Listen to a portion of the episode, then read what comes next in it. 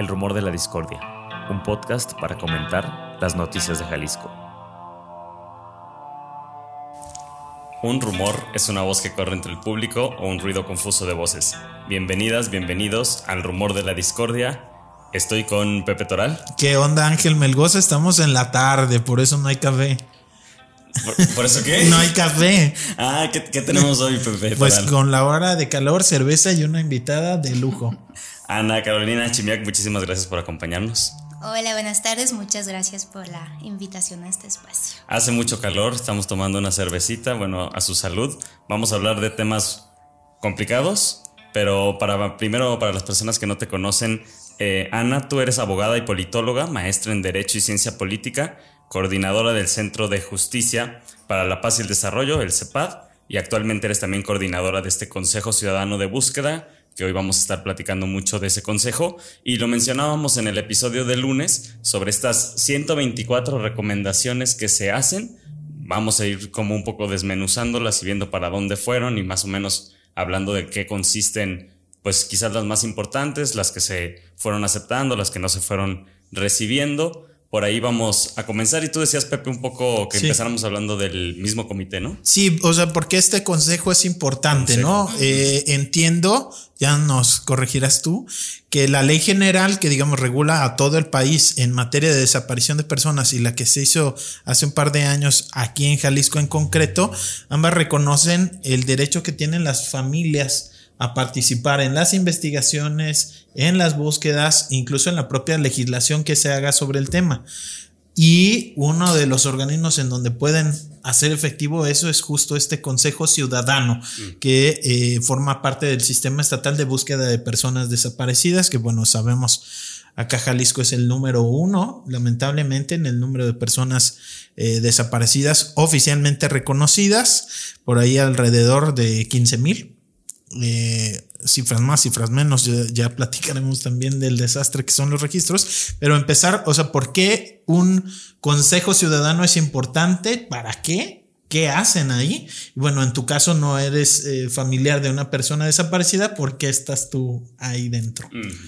Sí, claro, igual iniciaría con el tema del principio de participación conjunta y, qué bueno que, lo mencionas porque es el principio rector, uno de los principios más claves que rige la ley general en materia de desaparición, pero también todos esos marcos normativos correspondientes al tema de desaparición de personas también se retoma a nivel del Estado de Jalisco.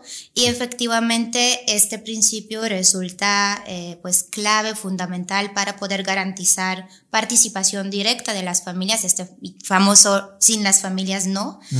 donde tal cual las familias no solo deben de participar en sus casos, en los procesos de búsqueda o eh, estar al pendiente de los procesos de, investigación, tener información, poder proponer las dirigencias o acciones, pero también eh, poder proponer las acciones, políticas públicas o cambios de las prácticas institucionales que corresponden a los temas de búsqueda, investigación, atención a víctimas de desaparición o identificación forense.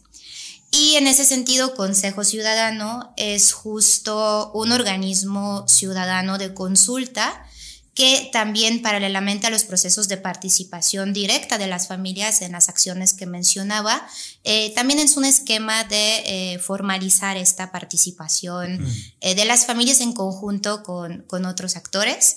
Como decía, es un órgano de consulta del eh, Comité Coordinador del Sistema Estatal de Búsqueda eh, y eh, su función principal es poder dar seguimiento a la implementación efectiva de la Ley de Personas Desaparecidas del Estado de Jalisco, poder abonar a que se apliquen de manera correcta las, las obligaciones de las autoridades tanto estatales como municipales, mm. generar propuestas, brindar asistencia técnica, eh, fomentar también la participación de las familias y tener esa comunicación y contacto continuo con, con las familias, escuchar sus necesidades y transmitirlo a las autoridades.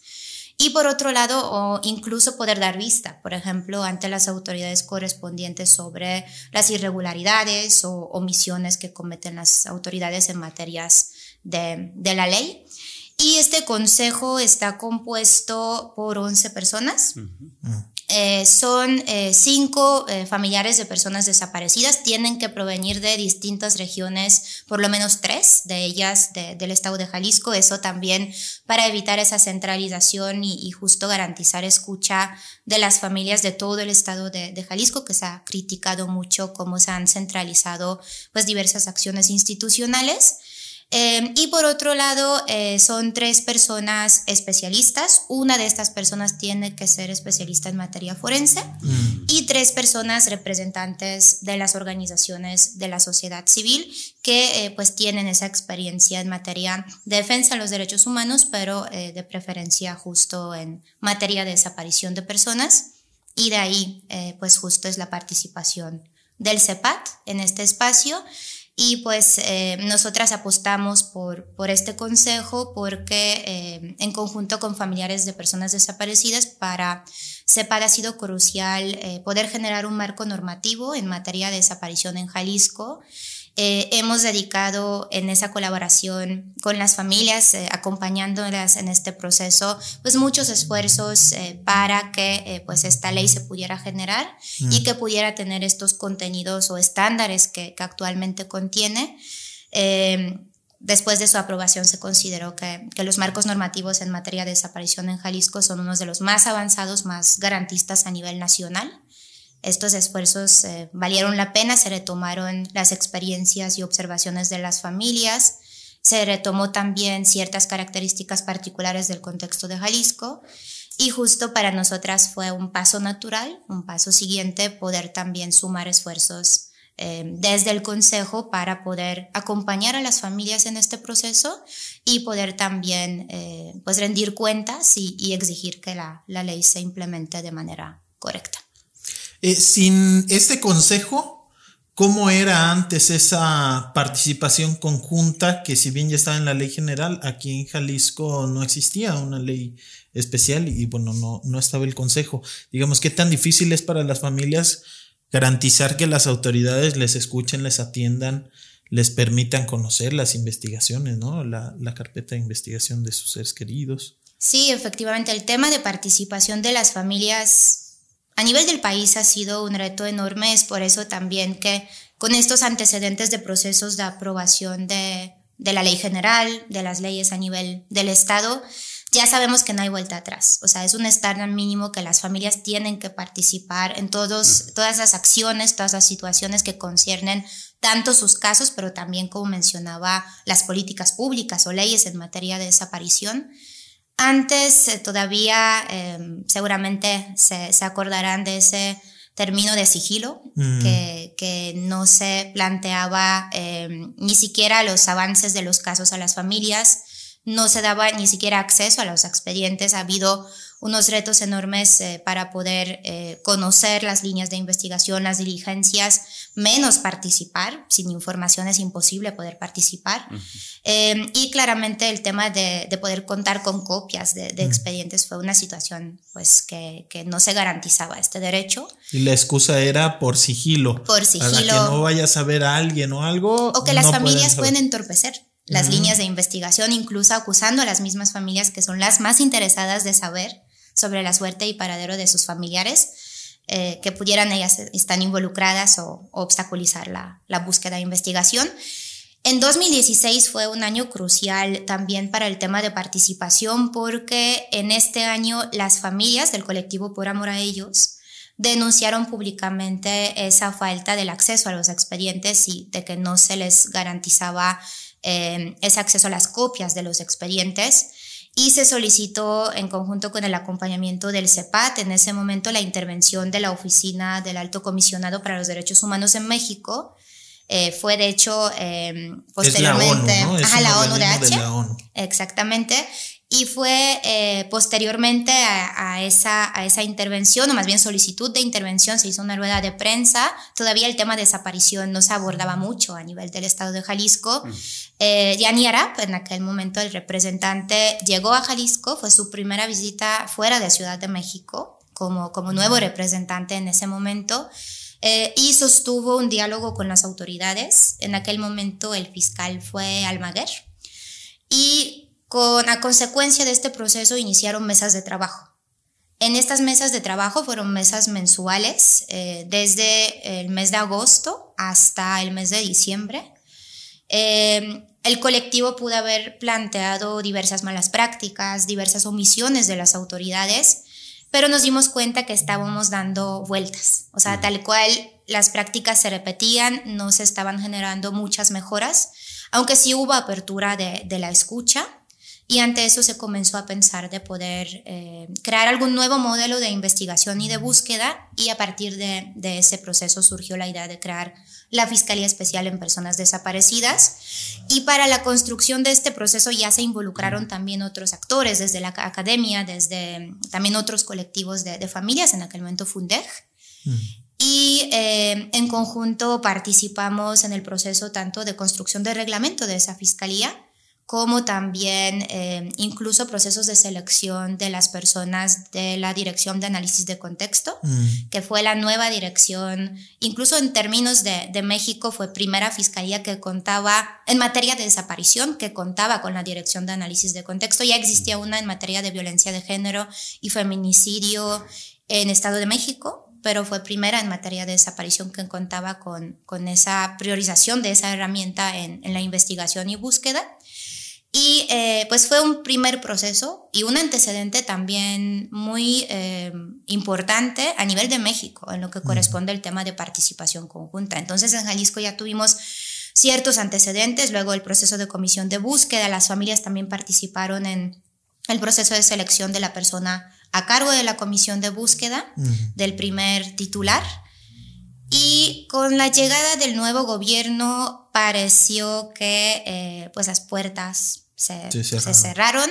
Antes las familias eh, hasta tenían citas eh, y apertura del, del ex gobernador de, de, poder generar reuniones. Eh, el gobernador actual, pues solo en, en, muy pocas ocasiones, pues recibió a las familias. básicamente desde la famosa reunión en Hospicio Cabañas no se llevó a cabo ningún espacio más amplio con los colectivos de familias de Jalisco, eh, para poder atender sus dudas. Fue una reunión con las buscadoras de Sonora, pero también después de todo... Mm, de, descalificarlas y criminalizarlas incluso. Exactamente, pero no hubo esa atención de, de alto nivel de parte del gobernador. Eh, y posteriormente, poco a poco, a partir de la aprobación y entrada en vigor de, de las leyes en materia de desaparición, se comenzaron a generar estos esquemas más avanzados de, de participación. Sí ha sido un reto, sí fue, o sea, sí ha sido hasta la fecha es un, un desafío importante porque a esta administración ha costado mucho escuchar lo que hacer. O sea, saben lo que hacer y ha sido muy difícil también sumar esfuerzos, plantear que no somos un lado contrario, opuesto, sino la intención es poder construir en conjunto frente a la gravedad de la problemática.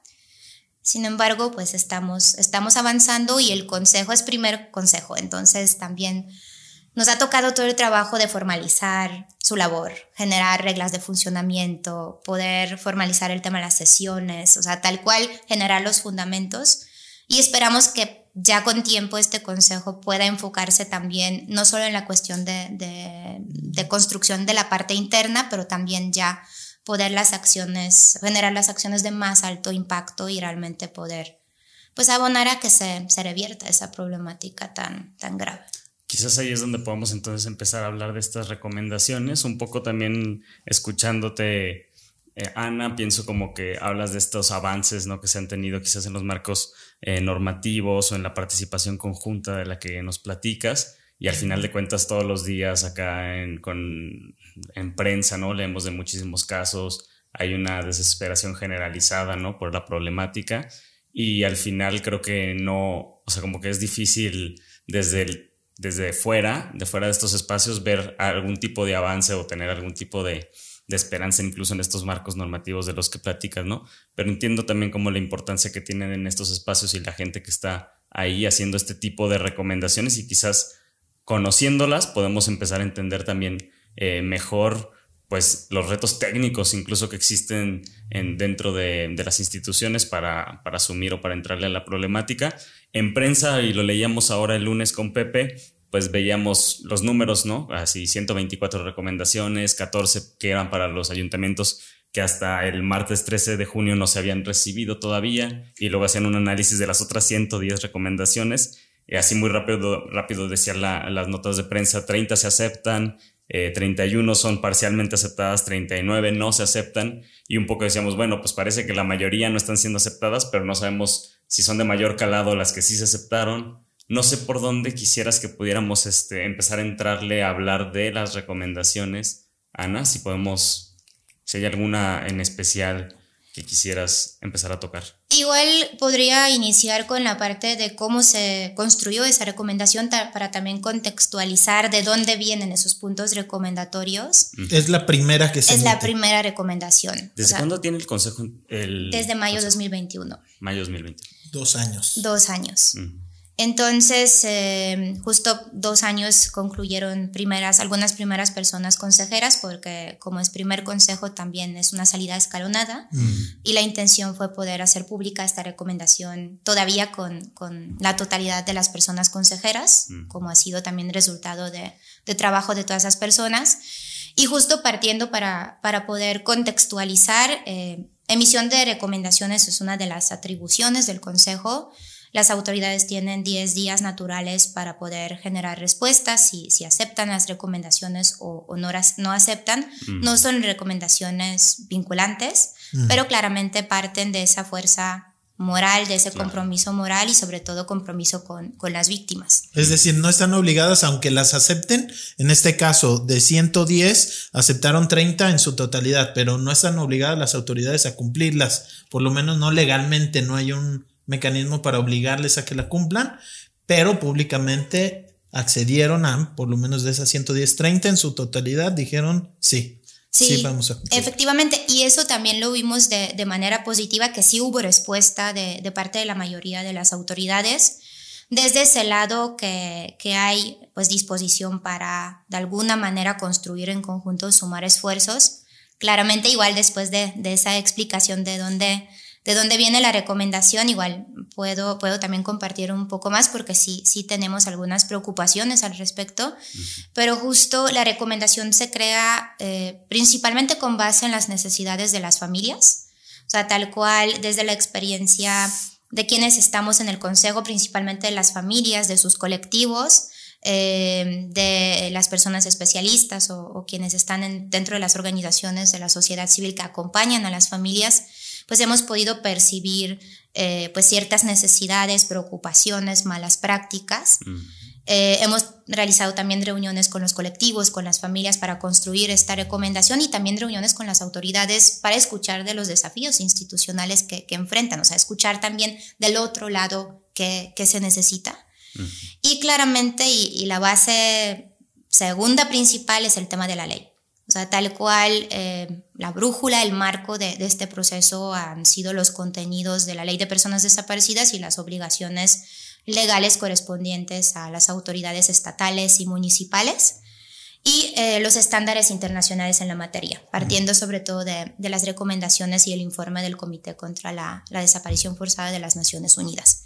A partir de, este proceso hemos eh, tratado de, agrupar las recomendaciones, eh, hemos generado tanto 20 recomendaciones generales, como posteriormente las, las 124 recomendaciones específicas. De acuerdo. Eh, entre ellas el Instituto Jalisciense de Ciencias Forenses, la Fiscalía Especial en Personas Desaparecidas, la Comisión de Búsqueda de Personas del Estado de Jalisco, Comisión Ejecutiva Estatal de Atención a Víctimas Jalisco, Secretaría General de Gobierno y, como mencionabas, las autoridades municipales que, a veces también se olvida que tienen estas obligaciones en mm. materia de desaparición de personas. Y eh, precisamente recibimos las, las respuestas eh, las 30 recomendaciones aceptadas, eh, pues es una respuesta valiosa que sí hay esa voluntad de, sumar, pero efectivamente las 39 no aceptadas, eh, pues justo, justo generó, generó preocupación y sobre todo también cuestionó la, la, disposición o de cierta manera esa voluntad de poder sumar.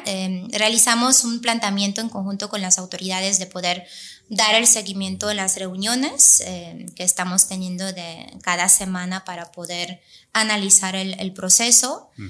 Eh, entonces todavía estamos a la espera de poder analizar las recomendaciones no aceptadas. Eh, justo es, es, la apuesta de poder conocer mejor la, la justificación o los documentos que confirman el cumplimiento de las recomendaciones.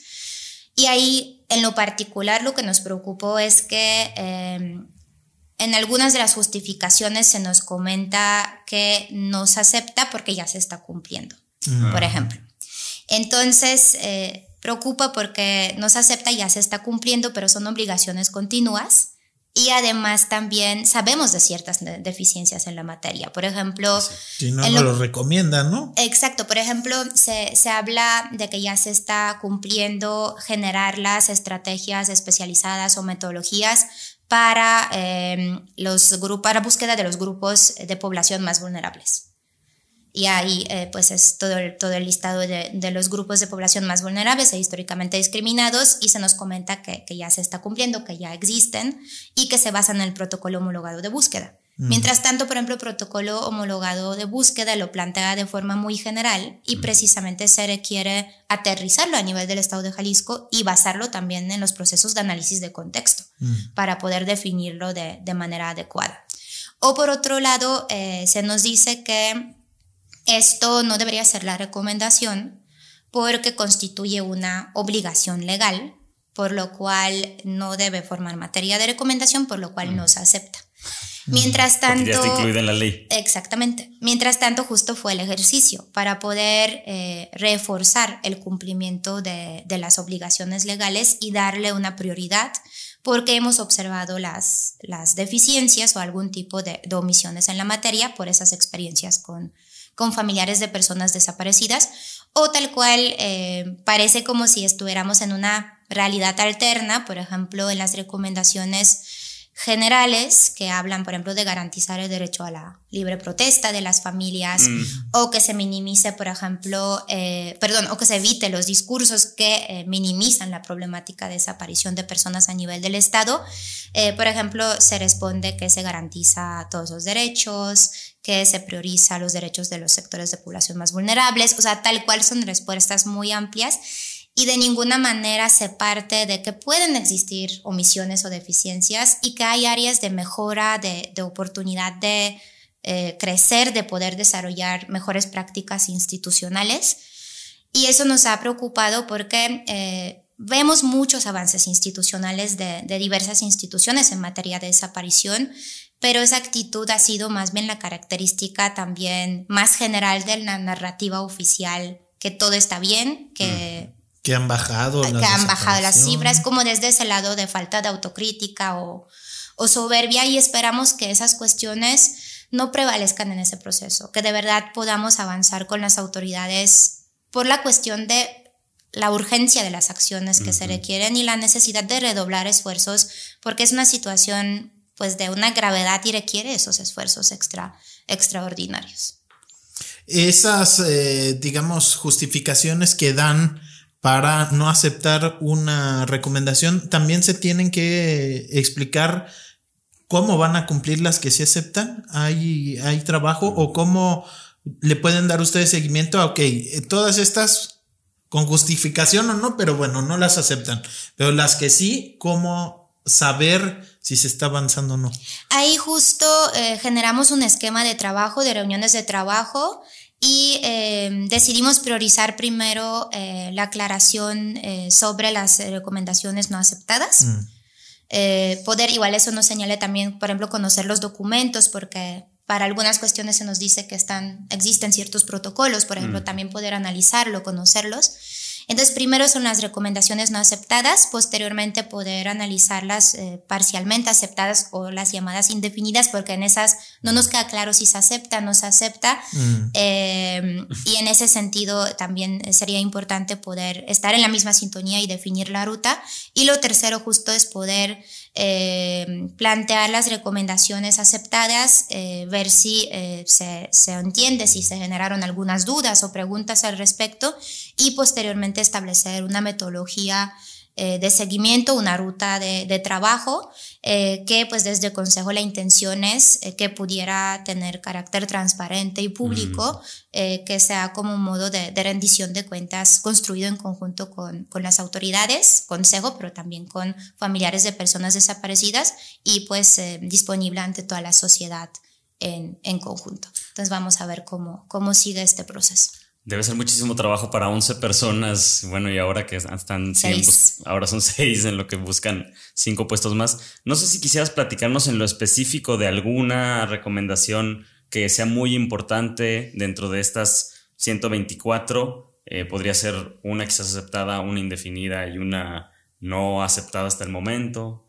Creo que, eh, digo, considero que muchas de, o la mayoría son, son importantes porque tienen o parten desde distintas perspectivas y abonan a esos procesos que mencionaba, tanto búsqueda como atención a víctimas, identificación forense, investigación o prevención también del, mm.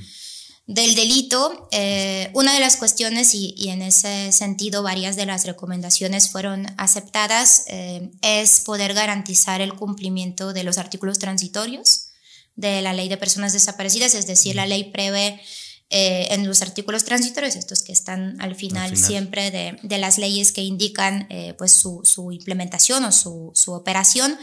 En este sentido, eh, justo se plantea creación de diversos registros, como es el registro estatal de, de personas desaparecidas o registro estatal de fosas. Eh, y, em, por ejemplo, programa estatal de búsqueda. Entonces también retomamos estas obligaciones que todavía no han sido cumplimentadas de manera plena. que ya eh, pasó el tiempo, ¿no? Ya pasaron más de dos años para, para varias de, de esas obligaciones y, son más de dos años de retraso que que justo ha sido una gran preocupación y también alerta al respecto de, de, las prioridades, aunque sabemos que de varios de esos compromisos se está avanzando.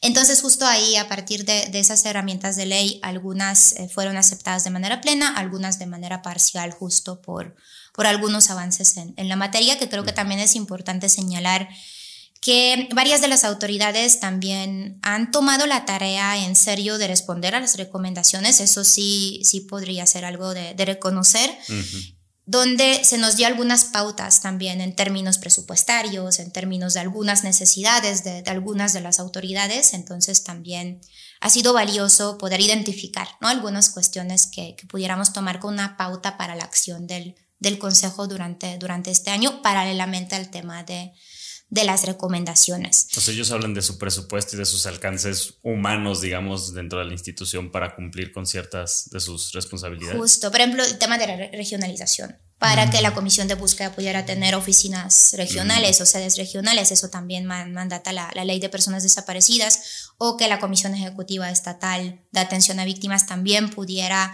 aún con más, eh, de forma más significativa fortalecer sus labores en diferentes regiones del, del Estado.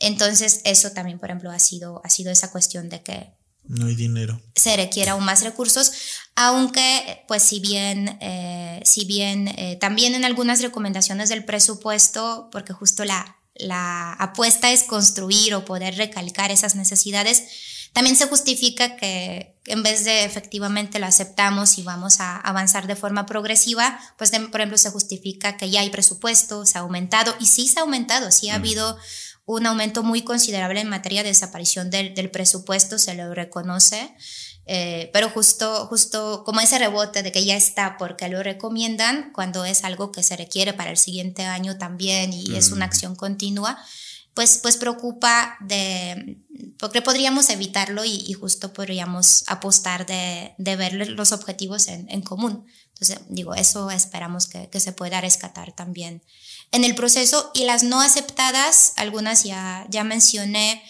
por ejemplo, de, otras cuestiones, eh, como decía, por ejemplo, la creación de los protocolos de actuación eh, entre la Fiscalía y Comisión de Búsqueda.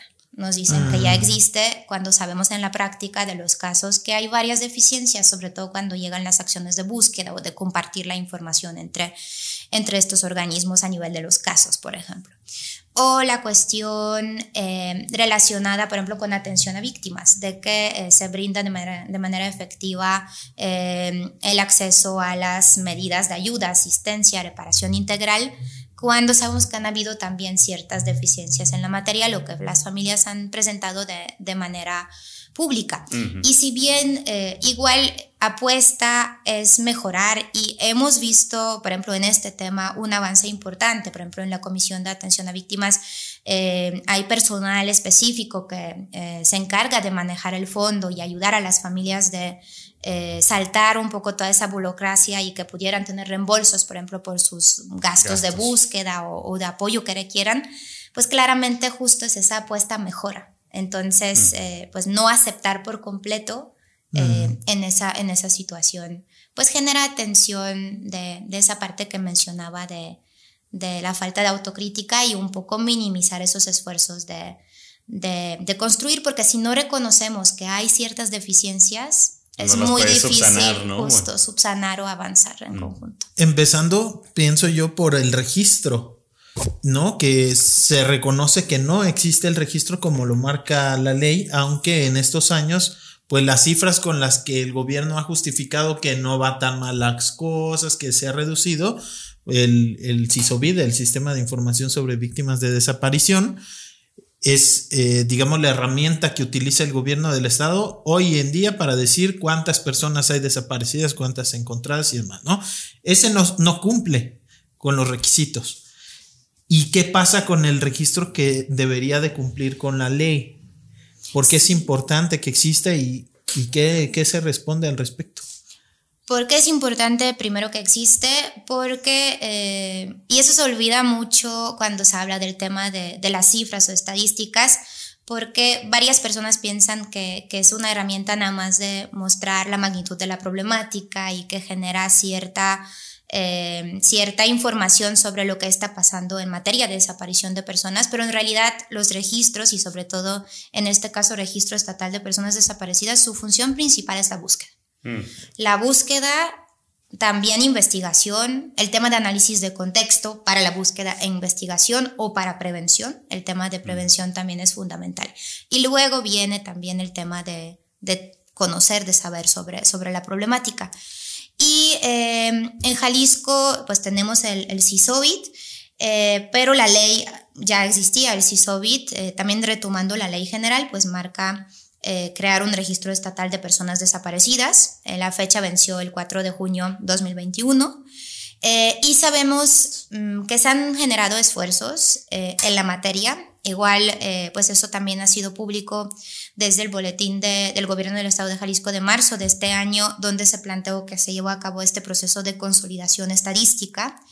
Eh, donde eh, ese proceso inició en este famoso momento muy tremendo cuando de un día a otro amanecimos con, con más de 1.400 personas bajadas del Registro Nacional de Personas Desaparecidas y No Localizadas correspondientes a Jalisco. Y eh, entendemos que a partir de este proceso inició esa, esa revisión y eh, algunos de, los hallazgos de este proceso fue que se encontraron varios datos eh, o varios casos, más bien duplicados, varios reincidentes, múltiples errores, pero también lo que se evidenció fueron fallas del sistema, de la misma plataforma de, de registro nacional, donde para poder actualizar, por ejemplo, el estatus de una persona desaparecida que fue localizada, no se pudo hacerlo de forma automática porque por la naturaleza del registro, varias personas pueden hacer el registro, o sea, varias autoridades. Mm. Entonces, por ejemplo, si tenemos un caso que está federalizado, pero también tiene eh, investigación a nivel del fuero común, o sea, también en, en Jalisco, por ejemplo, Fiscalía Especial pueda hacerle el ingreso al, al registro. Comisión de búsqueda puede hacer el ingreso, pero también Comisión Nacional de Búsqueda o Fiscalía General de la República.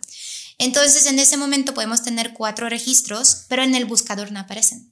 Entonces, incluso una persona particular puede entrar, quiero buscar a mi familiar, veo que no está. Entonces, también puede una persona particular hacer un registro. Mm. Entonces, de repente, eh, con esas revisiones, eh, pues se pudo identificar que hubo personas registradas hasta cuatro o cinco veces, mm. incluso personas localizadas. Pero porque para hacer esa clasificación definitiva y poder cambiar el estatus, lo que se nos explicó, todas estas autoridades que registraron también tienen que cambiarlo. Mm.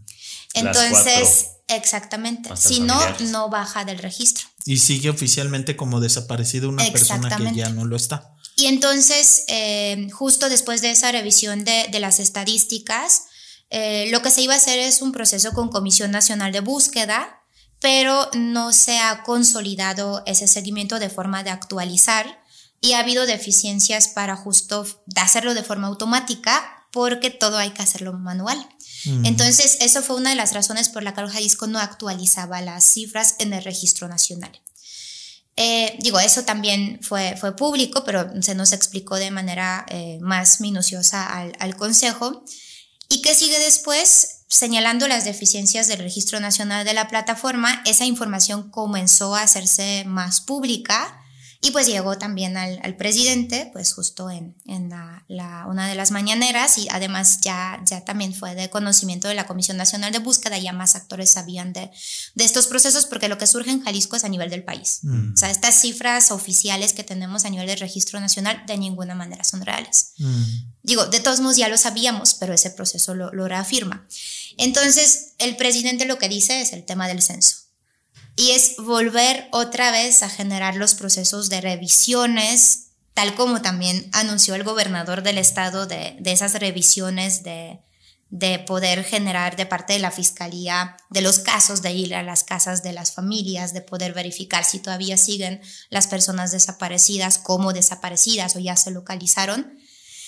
Y se generan estas acciones, digo, el gobernador lo anunció hace unos dos meses, el presidente lo, lo anunció en estas semanas, eh, y preocupa porque pues, no existe ninguna información de transparencia eh, sobre la metodología de este proceso. Mm. Ni ustedes lo están acompañando como. No, no, no, tenemos información al respecto. O sea, el gobernador lo que dijo fue eh, fuera de ese proceso de consolidación estadística, donde Comisión de Búsqueda nos actualizaba de este proceso de manera periódica y, y de manera transparente. Esa declaración del gobernador no tuvimos conocimiento y hasta la fecha desconocemos tanto los alcances como también la metodología. Lo que sí sabemos es que cuando van las familias que acompañamos para poder solicitar la cita o poder tener eh, contacto con agentes del Ministerio Público, en muchas ocasiones no están porque eh, dicen que están siguiendo órdenes del gobernador. Esto todavía sigue. O sea, están en campo haciendo esas revisiones. Y entonces, desconocemos la metodología, desconocemos, o sea, públicamente no se planteó más allá sobre de esas declaraciones sobre ese proceso. Entonces, como en Jalisco ya se han hecho estos intentos en 2017, posteriormente para el tema de CISOVID, ahora de, de nuevo, preocupa también de qué manera revictimiza. O sea, una persona armada o una agente del Ministerio Público llega a la puerta de una familia quienes, por ejemplo, ya están localizados, ya cerraron ese, ese, ese capítulo. O sea, también tienen derecho de, de, poder continuar con sus vidas o están eh, amenazadas o, o, de qué manera revictimiza o intimida también esta acción a las familias. Creo que esa parte no se ha dimensionado y, y ha preocupado. Sin previo aviso, ¿no? O sea, llega un tipo ahí en una camionetota, eh, se identifique o no. ¿Verdad pues que ya lo encontramos? sí, sí, Claro que genera miedo. Pues, miedo. Además hay precedentes, como decías, de las dificultades que han tenido para trabajar con este gobierno específicamente y bueno, las declaraciones, ¿no? La policía retirando manifestantes como para no confiar plenamente en un proceso como este. Justo, y el presidente habla ahora también de, de otras autoridades de Secretaría de, de, Seguridad Pública, creo que habló también, o sea, de, esos, de esa figura de los servidores de la nación, mm. donde también no sabemos cuál es su preparación, sensibilización para estas, este tipo de, de actividades. Entonces, pues eso, eso sí preocupó. Eh, y regresando ahora sí con ese contexto del registro estatal, se nos compartió, em, y digo, todavía en marzo también se anunció en ese boletín público que próximamente ya se concluiría el proceso de poder tener la infraestructura tecnológica para que opere el registro estatal. Se nos compartió que ya va a ser a la brevedad posible, igual mm, posiblemente en junio, aunque no, no sabemos con certeza. Pero la cuestión es que hasta que ese registro, y esperamos que sí cumpla con eso, no tenga los bases de datos abiertos, verificables, públicos, donde realmente podríamos revisar la información que contiene, de ninguna manera vamos a poder tener certeza o seguridad y confiar en la información que, que se proporciona. Entonces estamos ahora a la espera que ese registro pueda salir pronto con las características que establece esa ley, que es también actualización en tiempo real, la interconexión con otras bases de datos, con el registro nacional también de esa parte de, automatizada de, de, actualizar los procesos y coordinación sobre todo y esa interconexión que mencionaba entre Fiscalía Especial en Personas Desaparecidas y Comisión de Búsqueda para subir los, los datos y evitar esos, esos errores en la captura que, que mencionaba desde antes. Entre los temas que has mencionado también me llamaba la atención el tema de los protocolos de búsqueda para ciertos grupos, ¿no? No hay desaparecidos o personas desaparecidas. O sea, hay una complejidad y una diferencia, ¿no? No, no siempre son las mismas razones por las que un menor de edad, un niño, una niña es desaparecido, o una joven, o una persona trans. E, entonces, ¿qué es lo que pasa? O sea, ¿cómo son los protocolos que les dicen? No, pues es que están ya los protocolos, pero ¿por qué esos protocolos como están actualmente no sirven o no son suficientes para hacer un análisis justo del contexto, ¿no? También hay zonas del estado que hay más incidencia de cierto tipo de desapariciones, sabemos eh, eh, pues que hay muchas razones detrás de las desapariciones como trabajo forzado, explotación sexual, pues el crimen organizado como tal que eh, hace una venganza o equivocaciones inclusive, así como también hay personas que se van en realidad voluntariamente, ¿no? Entonces, ¿qué es lo que pasa? ¿Cómo son esos protocolos que ahora les dicen, no, no te acepto la recomendación porque sí existen, pero ¿por qué se necesitan cambiar y mejorar? Oye, y sumando un poquito a la pregunta de Pepe, nada más, creo que se entiende un poco o se sobreentiende el tema de análisis del contexto, pero siendo tan importante, si no lo puedes también explicar un poquito más. Sí, claro, y, justo se, se relaciona de manera muy directa, pues análisis de contexto es una herramienta que resulta clave tanto para los procesos de búsqueda, pero también para los procesos de investigación por la complejidad de las relaciones de las redes macrocriminales o esos esquemas, eh, cómo funcionan distintos grupos del, del, crimen organizado o esquemas de convivencia que, que existen también entre las autoridades y, y, los grupos del crimen organizado. Eh, ante eso, eh, el análisis de contexto nos ayuda a salir de esa forma de ver los casos de manera aislada, fragmentada, sino poder encontrar los elementos en común, las características en común, los patrones, ciertos modus operandi, ciertas formas de cómo actúa, por ejemplo, el crimen organizado o distintos tipos de, perpetradores, considerar justo las diversas dinámicas delictivas que se dan en relación a la problemática de desaparición, considerar, por ejemplo, ciertos grupos más vulnerables, lo que, lo que también hemos hablado, o incluso el tema territorial, o sea, tal cual ciertas zonas donde eh, hay eh, desapariciones eh, con más incidencia o características de desapariciones que suceden en, en cierta región, por ejemplo, desapariciones múltiples o más desapariciones de mujeres, o sea, tal cual, para poder comenzar a, eh, a partir de esos elementos, ver como esa, esa cuestión más clara por dónde eh, existen o cuáles más bien son las causas o, o factores que contribuyen a, a, la comisión de las desapariciones. Y precisamente para los temas, los grupos más, más vulnerables, eh, justo este tipo de análisis de contexto son claves eh, porque sin tener claridad de, estos factores de riesgo, porque los grupos más vulnerables se encuentran en esa situación de más exposición a, riesgo, eh, por ejemplo, hablando de niños, niñas y adolescentes. Eh, de hecho, para niños, niñas y adolescentes también ya existe un protocolo adicional para la búsqueda de niños, niñas y adolescentes que fue creado posteriormente a, la creación del protocolo homologado de, búsqueda, que justo considera, y para otros grupos vulnerables eh, se requiere también realizarlo, eh, considerar estas dinámicas delictivas que se dan en torno a la desaparición de, estos grupos, eh, por ejemplo, en este caso, niños, niñas y adolescentes, pero también, por ejemplo, el tema de, mujeres, considerar pues toda la cuestión correspondiente a la violencia de género, la violencia feminicida como su forma más, más extrema, de qué manera también se generan cuestiones de, enganche en términos de trata de personas, em, explotación sexual, pero también cuestiones de dependencias económicas o violencia intrafamiliar, que también en muchas ocasiones afecta la, la, problemática de desaparición de personas, o por ejemplo para la comunidad LGBTIQ, más como la cuestión de, de, crímenes de odio, de, de, toda la cuestión correspondiente también eh, de ese contexto de Jalisco donde eh, pues se ha generado estas prácticas o esfuerzos de, de corregir la, la mm, identidad eh, de género, orientación sexual de estas llamadas eh, terapias de, de, conversión.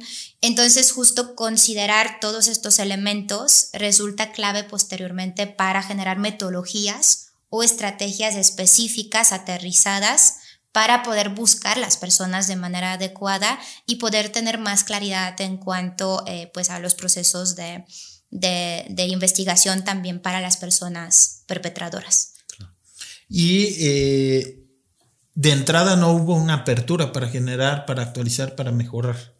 Más bien se planteó que ya, que ya, ya existe y que se relaciona con el protocolo homologado de, de búsqueda. Pero para ustedes el protocolo homologado no es suficiente. Plantea ciertos aspectos, pero justo de manera eh, más, eh, más amplia y sobre todo lo que mencionaba, o sea, no considera las particularidades del estado de Jalisco. Mm. Y eso pues ya abona que estas acciones de búsqueda, si no toman en cuenta estos análisis, eh, pues no van a ser eficaces o, o efectivas es muy amplio el tema de todas las recomendaciones que tienen y las cosas que están pendientes, pero quisiera un poco también, no sé si de las últimas en, este tema específico, que nos platicaras un poquito de en qué consisten los temas de prevención, que dices que es fundamental, pero como que, no sé, a mí no se me hubiera ocurrido, bueno, no sé, como en qué consiste el tema de prevención y también estas recomendaciones a los ayuntamientos, ¿cuáles son las este, obligaciones que tienen los ayuntamientos en temas de desaparición. Claro, en cuanto al tema de, de, prevención del delito, precisamente es un tema donde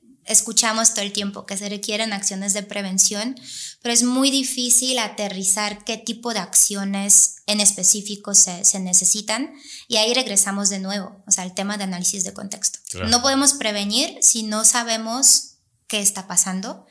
Y claramente, eh, pues el tema de, prevención es algo que, requiere esfuerzos coordinados e integrales, porque ahí partimos de diferentes factores, o sea, tanto el tema de la pobreza, de la falta de oportunidades, del tema de desigualdad de, de oportunidades o más bien condiciones de vida para, para varias personas. Lo del territorio, el, ¿no? El las tema, zonas. justo, exactamente, zonas abandonadas donde viven las personas jóvenes, que, que tanto son blancos de, de, distintas violencias, pero también se les engancha por el, los esquemas de trabajo forzado o con promesas de, de una vida de, de, más lujo, más oportunidades. Eh, y pues claramente también el tema de violencia de género, o sea, lo que, lo que mencionaba antes se cruza y, y por eso eh, pues nunca podemos hablar de una violación en específico a derechos mm. humanos, de un delito, si hablamos de, de, esos delitos de alto impacto, es muy importante generar estos esfuerzos más, más coordinados y poder construir eh, no solo las acciones de prevención específicas, pero justo estos programas o planes de prevención más integrales. Y por ejemplo, eh, en Jalisco desde ya hace tiempo se, se hablaba de poder construir un plan estatal de prevención de hecho, eh, en la glosa eh, ciudadana académica en el Congreso del Estado de Jalisco el año pasado, donde tuvimos oportunidad de participar como CEPAT, eh, precisamente se planteó que sí eh, se está haciendo esfuerzos para, para construirlo, que ya hay algunos avances en la materia. Nosotras señalamos que nos interesaría mucho brindar insumos o poder mm. dar seguimiento a ese tema. Sin embargo, ya, ya no se le ha dado seguimiento y, y desde ese mes de noviembre no hubo eh, pues cobertura o, o, información más, más al respecto. ¿Quién traía se, el tema? ¿Quién traía esos avances? Eh, coordinación estratégica de, de seguridad. Mm. Okay. Sánchez Ricardo Berumen. Sánchez Beruben. Saludos. okay. Un coscorrón o algo. Eso, eso sí sería prioritario. Eh, bueno, los municipios ah. eh, sí. de alguna forma tendrían que participar en la prevención, pero también sí. en las búsquedas inmediatas, ¿no? No en investigación del crimen, pero sí en una reacción inmediata para buscar y... Justo, o sea, tal cual el tema de búsqueda es prioritario. La ley prevé creación de las células de búsqueda municipales. Cada, muni cada, municipio debe tener una célula de búsqueda con personal capacitado y especializado en materia de búsqueda, pero también atención a víctimas con ese grado de, de sensibilización. Eh, Eh, y justo, también eh, municipios lo que, lo que deben de hacer, de acuerdo con, con la ley de personas desaparecidas, es generar acciones de prevención, brindar también insumos de acuerdo con su territorio para análisis de contexto, de lo, que, mm. lo que hablamos, que tienen la información de primera mano. Eh, la cuestión, por ejemplo, correspondiente a brindar la información sobre fosas, sobre todo eh, también los lugares de, inhumación a nivel de eh, los panteones municipales. Eh, la cuestión correspondiente de coordinación eh, con la comisión de búsqueda y también con Fiscalía Especial en Personas Desaparecidas para brindar la información, de ninguna manera investigar, eh, pero sí coordinarse. O, por ejemplo, una de las cuestiones es que eso de forma de, prevención, como, como un ejemplo, en todos los lugares de, mm, cuando se, priva a las personas de la libertad, eh, por ejemplo, en lugares de detención, en comisarías de seguridad pública, debería haber eh, los dispositivos de audio y video para su grabación, eh, para justo poder pues monitorear toda, toda la situación y prevenir actos ahí, tanto de tortura, pero precisamente también de desapariciones forzadas o hasta lo que ha sucedido en Jalisco, ejecuciones extrajudiciales. Las células de búsqueda municipales ya todos las tendrán, ¿saben más o menos? Entendemos que más de 120 municipios eh, han sido capacitados eh, y están en proceso de consolidación de las células de búsqueda municipales, pero justo mediante esas recomendaciones y el proceso, porque ya notificamos por parte del Consejo a los municipios, eh, la Subsecretaría de Derechos Humanos negó eh, pues ese apoyo. Eh, entonces, por parte eh, del, ya como no es su atribución, mientras tanto consideramos que pudieran apoyarnos desde la Subsecretaría de Asuntos Interiores sin, sin ningún problema, pero no hubo esa, esa voluntad, se lo vio como se, se vio impedida.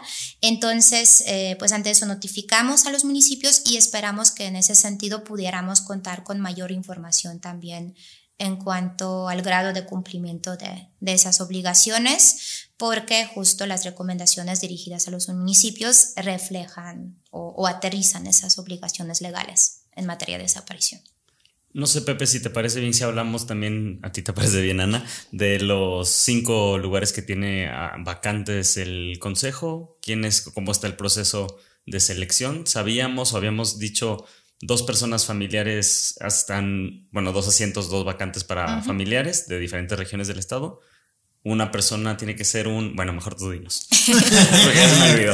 Eh, sí, dos personas familiares, efectivamente. Eh, una persona especialista en materia forense. Una persona especialista en lo que concierne el tema de la búsqueda, investigación, o sea, en materia de desaparición de, de personas una eh, persona de las organizaciones de la sociedad civil, una persona representante y, perdón, una más persona especialista en materia de desaparición. Entonces, son en total cinco, cinco, personas. ¿Y cómo va el proceso de selección? ¿Cómo, es, cómo se están llevando a cabo? Eh, pues em, el día lunes se llevaron a cabo las entrevistas con las personas aspirantes a cargo. Eh, y em, el proceso se lleva a cabo em, coordinado por parte de la Comisión de Derechos Humanos y Pueblos Originarios del Congreso del Estado de Jalisco. Eh, el día de hoy, eh, miércoles, miércoles 21. Eh, justo se está haciendo por la tarde-noche un proceso de consulta pública que eso lo, marca la ley, pero no especifica de, qué manera. Entonces, em, a las seis eh, se lleva a cabo ese proceso de consulta pública donde puede participar cualquier persona ciudadana, pero también se pone énfasis en eh, personas de colectivos, de familias, de organizaciones de la sociedad civil, de academia, para poder brindar información sobre el proceso, sobre los perfiles, a favor, en contra, eh, aunque digo, desconocemos cómo se llevaría a cabo esta dinámica. Y posteriormente, hasta 29 de junio, se tiene que emitir el dictamen de parte de la Comisión de Derechos Humanos, eh, mismo que posteriormente pasaría al Pleno, donde se llevaría a cabo la, la votación y la elección de las personas, cinco personas consejeras.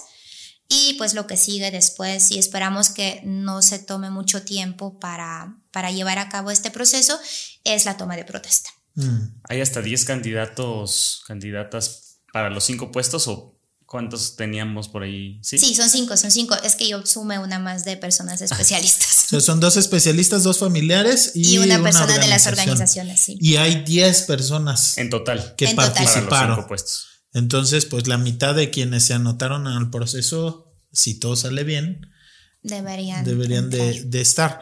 Bueno, algo que hay que decirlo, son cargos honoríficos, es decir, no hay un dinero, entonces creo que en ese sentido, pues bueno, han sido desastrosas algunas designaciones que están a cargo del Congreso del Estado por los repartos, ¿no? De cuotas, cuates y demás. Entonces, bueno, en ese sentido esperemos que en el Congreso pues la tentación al no haber dinero de por medio para esos puestos, bueno, pues que esta tentación de repartírselos o, de querer negociar quede fuera y que se escuche a las familias y que sean pues los mejores perfiles justo para un tema eh, tan delicado, ¿no? ¿no?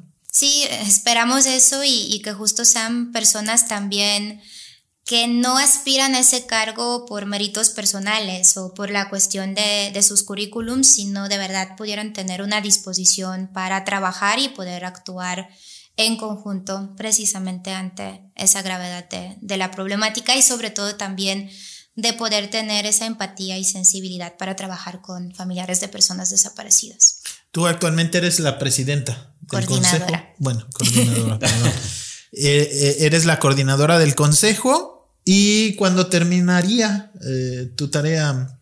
Mi tarea terminaría a finales de julio.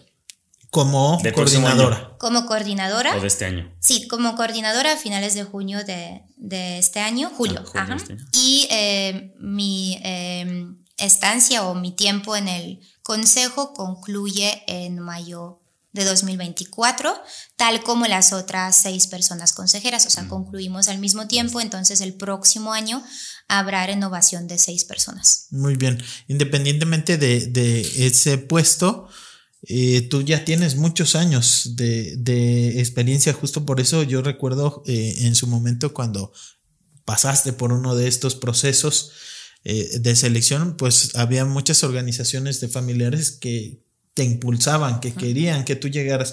¿Cuánto tiempo tienes? Y digamos, ya se nos acaba el tiempo, pero un poco, ¿por qué tu interés eh, desde hace tanto tiempo en este tema en particular de la desaparición de personas?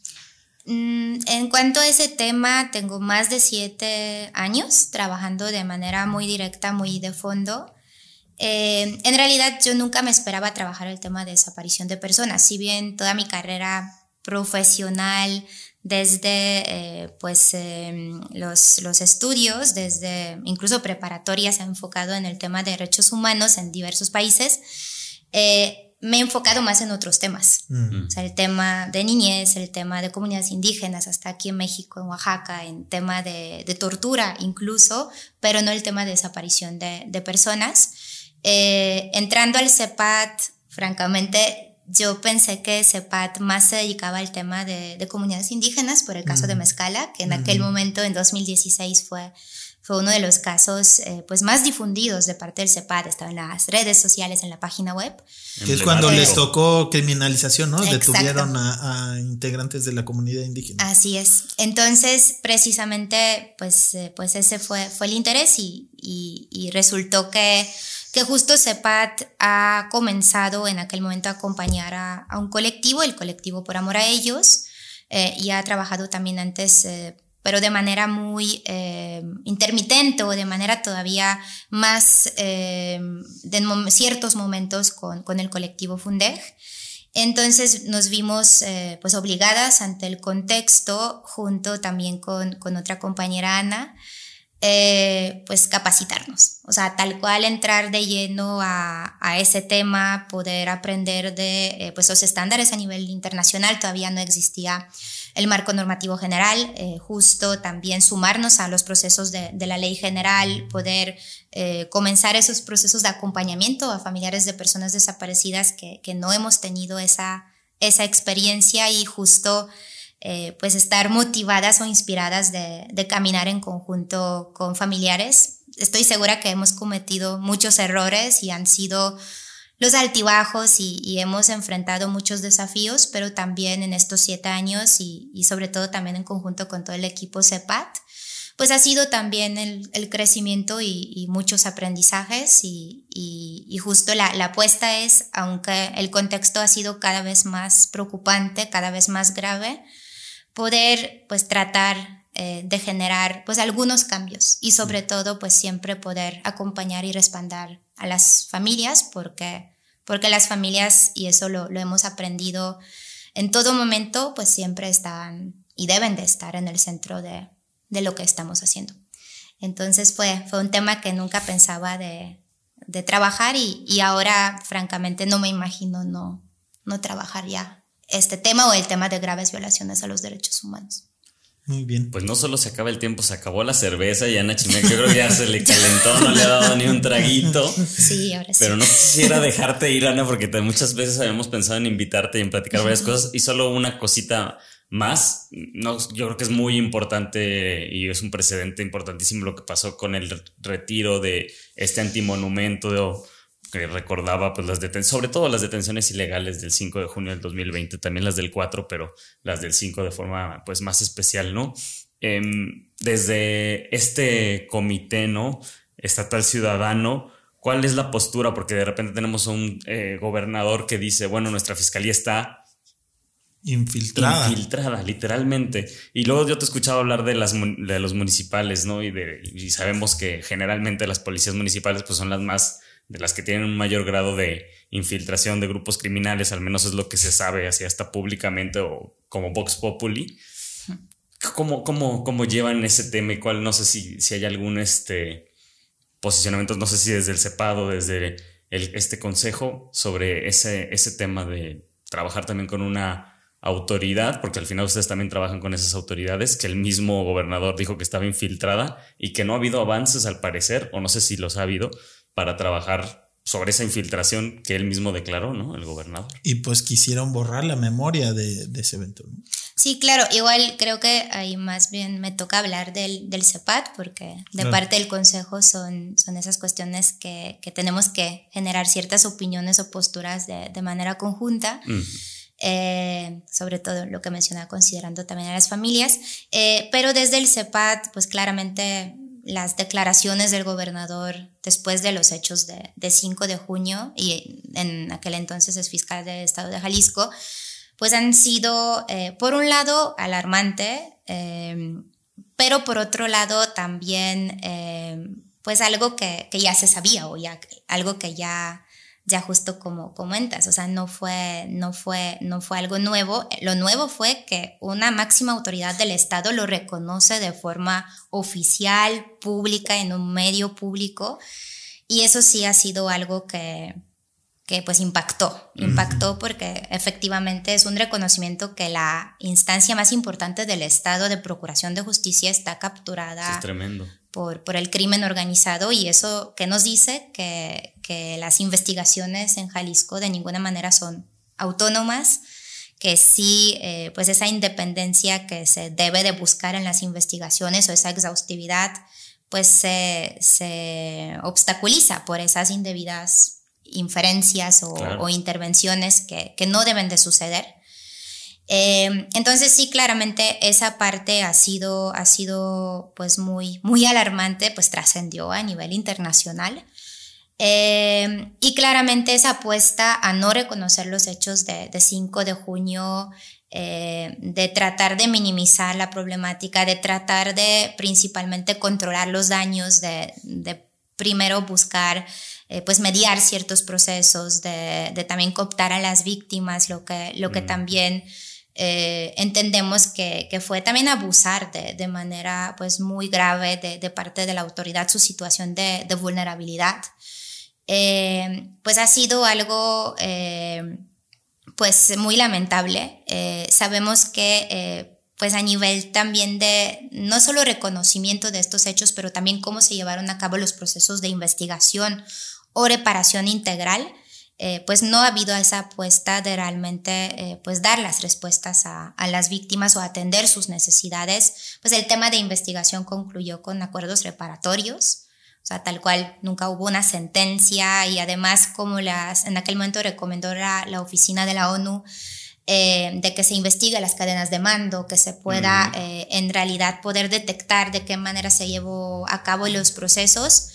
Eh, pues nunca se llevó a cabo esta mm. acción, fueron los chivos expiatorios, nunca, nunca se entendió por dónde iba el proceso y, y tampoco pues fue un proceso eh, imparcial, por decirlo así.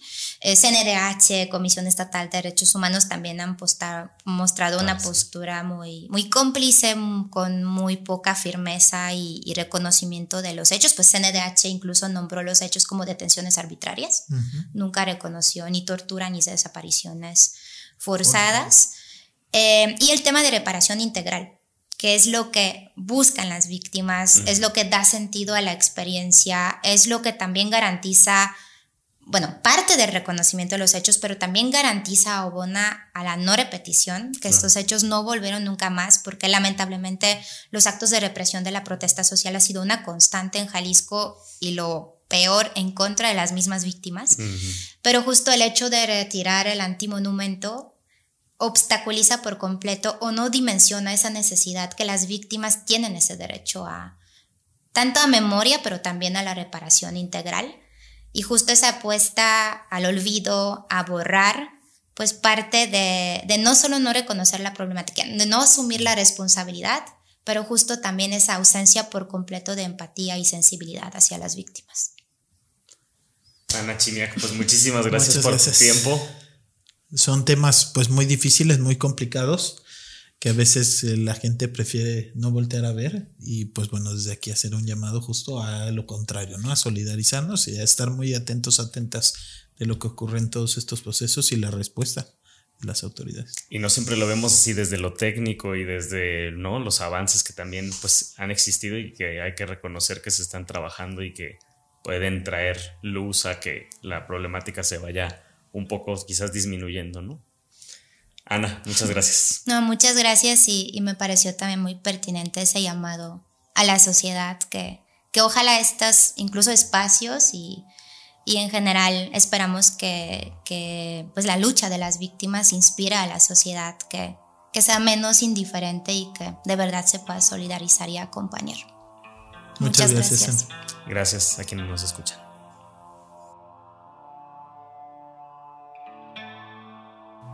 El Rumor de la Discordia, un podcast para comentar las noticias de Jalisco.